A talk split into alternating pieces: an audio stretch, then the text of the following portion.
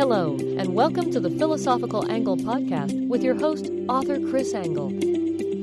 Hi, this is the Philosophical Angle program, and I am your host, Chris Angle. I'm the author of four books in philosophy, and one of which is, the defi- is Defining Ethics, Good and Evil. And these books are available free for viewing at the, thephilosophicalangle.com. If you'd like to uh, contact us, uh, make comment, hit that like button, or uh, give us an email at contact at thephilosophicalangle.com. The purpose of the philosophical angle is to examine the nature of concepts and ideas in current media. And so, what's happening lately, of course, is the crisis on the border. And so let's discuss that. And the title of this podcast will be Why the Left Created the Border Crisis. And so the first thing you need to do in order to understand why they created this border crisis is uh, is to understand the difference between the left and the right. And so there are two political parties going back all throughout history, right back to when man became tribal.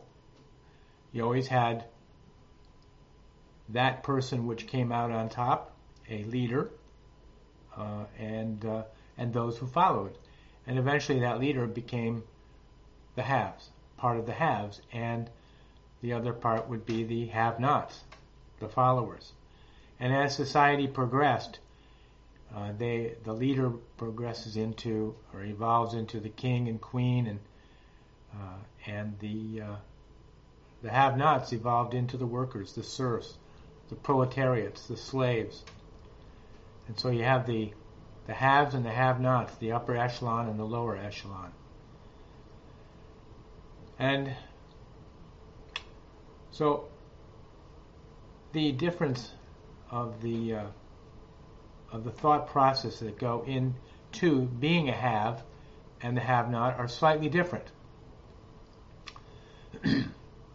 uh, the have-nots, uh, just like the haves, they believe in the uh, demand for that which is good for you, and so uh, the haves, uh, the leader uh, becomes a leader because uh, he knows that becoming a leader is good for him, and he believes often that uh, what is good for him is also good for society. And thus, that brings in dictum two of both the haves and the have-nots, that man is born with uh, St. Augustine's principle of libido dominandi, the will to dominate, which is anthropologically um, uh, a uh, a real principle. Uh, it's anthropo- anthropologists in, comparative behavior have all um, conferred that uh, there is a will to dominate within the human species.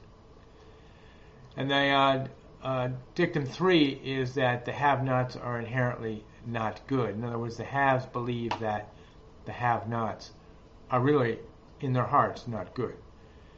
Uh, and the have-nots uh, believe that inherently uh, everybody is uh, is good. And and uh, so uh, and then dictum four is that uh, is one of uh, uh, the have believe that the and the in noblesse oblige, which came out of the 19th uh, century uh, French Revolution, that the uh, nobles would provide and have a duty to provide for those who who are of the not haves, of the of the worker class, of the slaves, of the proletariats. They have a duty to provide a minimum uh, uh, level of of, uh, of of living.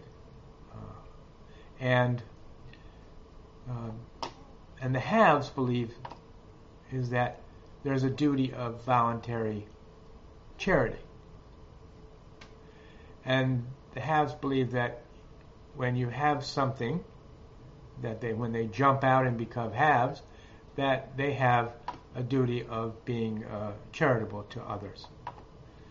And then the fifth principle is that uh, the Lord Acton principle that power corrupts and absolute power corrupts absolutely. And that's uh, uh, a, a, dictum of the haves. The have nots, on the other hand, is a principle that absolute freedom begets ethicalities absolutely. In other words, when you're free uh, in society, uh, in a, in a uh, then uh, you're absolutely you're obliged to be ethical to others in society. Okay, so uh,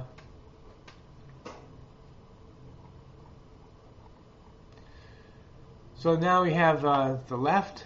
Uh, they have their kings and queens, and we have the two classes of royalty and nobles, and and uh, they're uh, they're up here, uh, and the and the nobles and their associates construct a cadre of facilitators for the haves. In other words, in order to take care as society grows uh, uh, to be able to command over the have-nots, you need a, a uh, you need a government bureaucrats, you need corporate management, you need facilitators in order to rule over the lower class. And and in order to rule over, you need control, and uh, control is an anti-cooperative mechanism. And uh, but the haves can be controlling uh, because that they believe, uh, as we just pointed out, that the nature of the serfs are inherently bad, and so they must control them. And uh, that was victim three that we just discussed. And some of the left believe that the have-nots are bad because they are uh, just not of the social class of the haves. Uh, in other words, because they are high up in in the echelon of of, uh, of society, uh, they are uh, they are naturally good, and those way down are the deplorables, and uh, they are inherently bad people. And and the left and the haves use this word to describe uh, those who are not of the facilitator and king and queen class, those that are deplorables. And so uh, these facilitators and uh, the king and queen and the and the upper echelon uh, uh of the have control the have-nots through motivation and through the negative knowledge of plus force. Now, negative knowledge of plus plus force are uh, are the laws and regulations uh, that the facilitator class uses to control uh, the have-nots. And an example of the motivation uh, uh, that is present is that um, is that they will give out welfare funds to do nothing in exchange for their vote and loyalty, uh, and and the have-nots, I'm sorry, the haves will think that they are providing and should provide a a social net. And this was the concept of noblesse oblige, which was dictum four that we just discussed. And uh, this is typical of uh, societies of the communists, the fascists, the socialists, and the old uh, king and queens of societies of uh, the uh, middle and uh, dark ages. But there are some in the in the lower echelon and the have not echelon who don't want to submit to control and don't want to continue in you know, being a, a, serf or a, or a slave or a worker bee. Uh, there are the those have-nots that want to break out of the uh, social network of serfdom, and they uh, uh they they want to uh, uh, do that which is good for their for their lives, and that fulfills dictum one, uh, which was that all life does that which is good for it, and so we the the have-nots try to break out and become part of the middle class, and um, and it'll be thought and considered uh, by the haves that these non-cooperative serfs that broke out into the middle class um, are basically bad people, and uh, their nature is inherently bad, and therefore uh, they'll have uh, little respect for the indi- uh, that is uh, the haves will have little respect for the individual rights of these have-nots, um, and uh, and but this is a this is a problem for the left when the haves the, the have-nots break out into the haves section of society, and they be, create their own middle class. the haves will try to uh, segment the, uh, the, the, society again, uh, it'll separate them from the facilitator class from the, uh, uh, from the middle class. And for those that break out even higher and, and become wealthy, these people will um, try to be incorporated into the facilitator class by uh, the facilitators and by the, the haves uh, of the upper echelon. But uh, back to the problem uh, for the left when uh, the uh, when the serfs uh, break out into the middle class, and the problem is that, uh, as we mentioned, the first dictum of life gets in the way.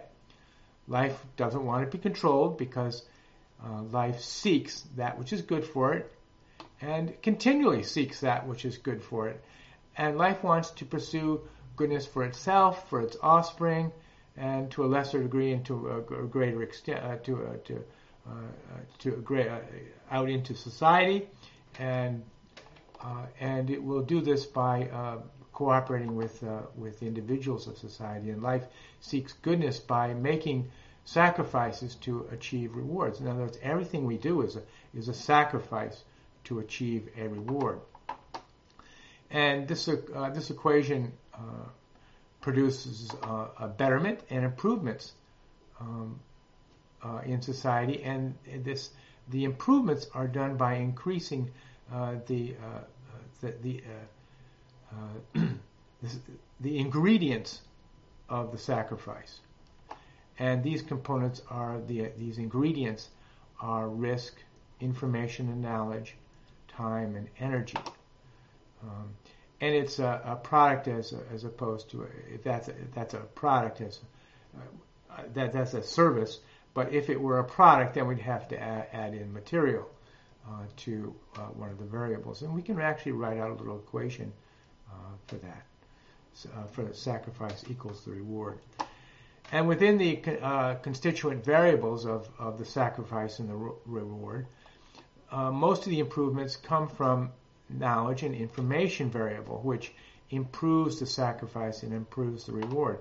So yeah, and and the reason for that is that there, uh, we're already pretty busy. Uh, we can't really increase time that much. We're already our, our days are full, and our uh, and we expend about as much energy as we can. So the uh, and uh, we try to reduce risk. Uh, so the real variable here is the information knowledge that that of your sacrifice uh, when you when you sacrifice something uh, to get a reward, and and therefore as as knowledge improves, so does life, and the differentiation of of the creativity of the new products and services that it that it produces. So knowledge increases the variation and uh, differentiation of all the new types of products, and it's all due to knowledge. And so the left tends to su- to suppress the accumulation of knowledge by its production of anti-knowledge. And, and the left suppresses this, uh, this accumulation of knowledge um, uh, because uh, it helps the have-nots become haves. And the have-nots begin uh, to become part of the, uh, the nouveau riche class. And of course, they do this by uh, regulations and, and laws. And the have-nots uh, will become conservatives uh, because in production of the rewards, uh, cooperation is needed, uh, which we just talked about here. And as the uh, uh, cooperation increases and the have-nots believe and trust in the goodness of others, um, they as they as cooperation increases, society prospers. And um, so uh, by the way, cooperation equals knowledge of the efficiency. Uh, in other words, uh, when you recognize, you cooperate because you recognize that when cooperating with others, uh, you, you're going to produce more than if you didn't cooperate with others. And so, uh, and cooperation is possible by the effusion of respect. And the appropriate dispensation of respect is the essence of ethics. And we respect others in order to cooperate, and we cooperate in order to produce goods and services, which brings us up away from misery, which is, which is the nature of all that is good. And therefore, increasing the amount of cooperation produces greater goodness in the uh, conservative base. Uh, therefore, uh, the Democratic Party does not grow naturally when knowledge is being increased in society. Therefore, the uh, Socialist Democrats search for new sources of voters with lesser degrees of accumulated knowledge, which make them, uh, which will make them continue uh, in the, the, with their system of uh, caste socialism and uh, keeping their base constituent voters under control uh, because these are these so they're uh, seeking people that uh, do not have much knowledge and so uh, in a democracy to work and pay taxes and also known as tribute and receive welfare they'll dwell they'll give out their welfare to make to give the basic necessities of life, thus fulfilling the noblesse oblige uh, principle that we discussed earlier. So, in fulfilling uh, this need for, for votes in a, in a democracy, the left will look to importing uh, those with low levels of sophisticated knowledge to be their future voters. And thus, uh, the leftist halves will naturally control the unions. Uh, so they'll naturally want to control too uh, the unions, uh, which are made up of workers that are all approximately the same in the degree of knowledge uh, under which they uh, they do their jobs, and they're and because they're uniform in the amount of knowledge they possess, they're they're suitable for union work, and the and the differentiation of products is of no concern to the unions. In fact, in the union situation, uh, if you uh, if you get more knowledge and uh, uh you will eventually uh, destroy the uh, the union. The, the union itself will eventually disappear. So as society prospers through the increase of knowledge and in and in a democracy, the left loses voters and will actually become a minority party and it loses voters because its voters are becoming more prosperous, um, going uh, to the uh, from the have-not uh, to the nouveau riche uh, segment of society uh, because they're accumulating knowledge and uh, and and becoming prosperous, and they don't need the Democratic Party anymore, and so that's the reason why the left looks to import low level immigrants of knowledge and control the unions. And this is their voter base. And that's why they created the border crisis in order to import or allow the migration of low skilled, low knowledge individuals. Of course, these individuals can eventually uh, get more knowledge and prosper in society. But for now, they are needed by the Democrats in order to ensure their position in the uh, in the echelons of government. Thanks for watching. Thank you for joining us on the Philosophical Angle podcast. Be sure to subscribe and join us for the next installment.